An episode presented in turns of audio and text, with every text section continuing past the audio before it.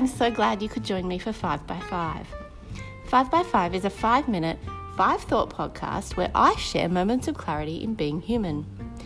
There are tiny moments all around us every single day where humans and life collide. These are those moments. Every week, I will share with you five thoughts in five minutes on the things that have made me reflect on being human. Here's my top five for this week. One believing in what you believe. I know that it sounds a little strange, doesn't it?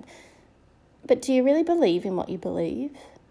I've realised something about myself lately, and I'm not sure if anyone else can relate, but sometimes I go against the very things I believe in, which in fact has had me question whether I really believe it.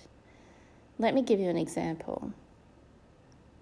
Earlier this week, I discovered that I was living my days a little, well, inconsistently unplanned, and unproductively.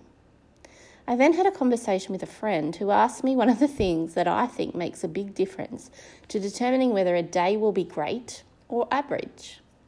And do you know what I said? I said firmly, a strong morning routine. Uh, I caught myself mid sentence and thought, oh my gosh, Erin, I didn't confess my sins to my friend, but it definitely had me thinking that if this is what I believe, then I need to believe it and not just say it. I feel like that might be the motivation to getting me back on track and into days that light me up and soothe my sense of self. Point two, how it all fits together. This week has reinforced to me that it all fits together, this human experience.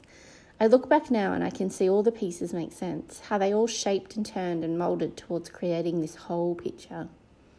At the time, we become so full of heartbreak, so full of confusion, shame, desperation, and sometimes shock that we cannot see our way forward. This person and that person and this event and that one. I truly believe that there are lessons in this lifetime that we are given to learn, our specific life curriculum, if you will, and we also get to choose when we decide to learn it. In my book Human, I write about this, saying, Who are you willing to learn this lesson from? Sometimes our loved ones try to get us to see it, a conversation, a desperate plea, but we often don't hear it. So then it may come from an enemy. Either way, the lesson is yours. The learning sometimes requires gratitude, sometimes forgiveness. Sometimes it's a lesson with love for love, a lesson on why you need to be love, or a lesson without love, hiding behind love. I'm definitely getting better at spotting which one is which. Moment three possibility. I've had so many conversations about possibility lately possibility and potential. They're such great words and they open us up to explore what could happen, what's on the other side of the line from where you are right now. They invite us back to dreaming, exploring, adventuring. And here's the thing humans are so full of potential, so full of possibility, and yet we're so reluctant to own it. We're so reluctant to step towards something new, and this is why I think that happens. I think we are master analysts.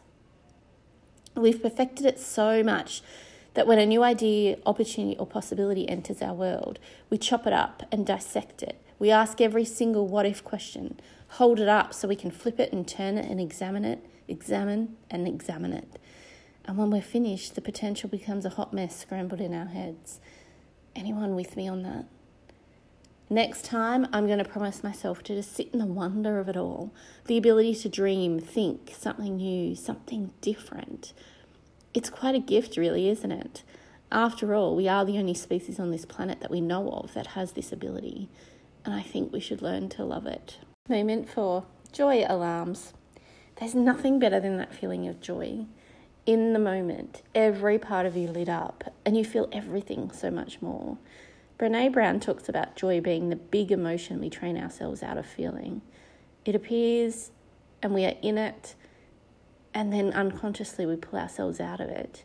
She says joy is vulnerable, and that's why we're afraid to let ourselves feel it. Don't squander joyful moments by waiting for the other shoe to drop. Lean in, one of my biggest learnings on my journey has been to truly see how often we humans spend time in those middle emotions. Okay, pretty good, I'm coping.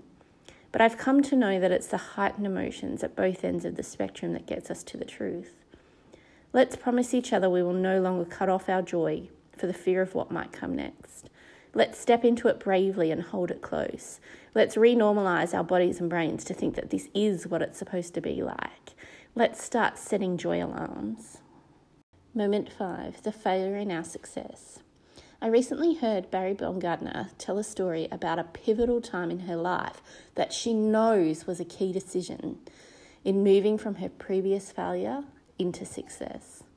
She was broke, her dreams were not coming to fruition.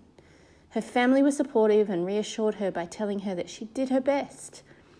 They offered for her to move into their basement. She said, They told her to put it to bed. It wasn't meant to be. Just accept you tried. It would never have happened had I chosen the basement, she says of her life today. We can easily escape the struggle, whatever it may be currently, by falling back into something we know, something familiar. We can easily choose to stop trying to go forward and settle into same, same. But something I needed to draw on deeply this week was that that one brave decision could fire the spark that makes all the difference. Are there any brave decisions that you need to make this week? Basement decisions is what I'm going to call them from now on, and I'm not going to choose the basement.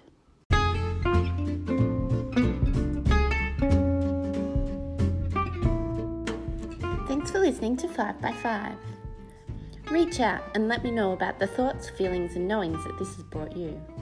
You can reach me on Facebook at Erin Minogue Author or on Instagram at Erin Minogue Soul Awakener. If you connect with me by signing up to my weekly newsletter, I will send you my free resource on the thought leaders, TED Talks, and videos that changed my life.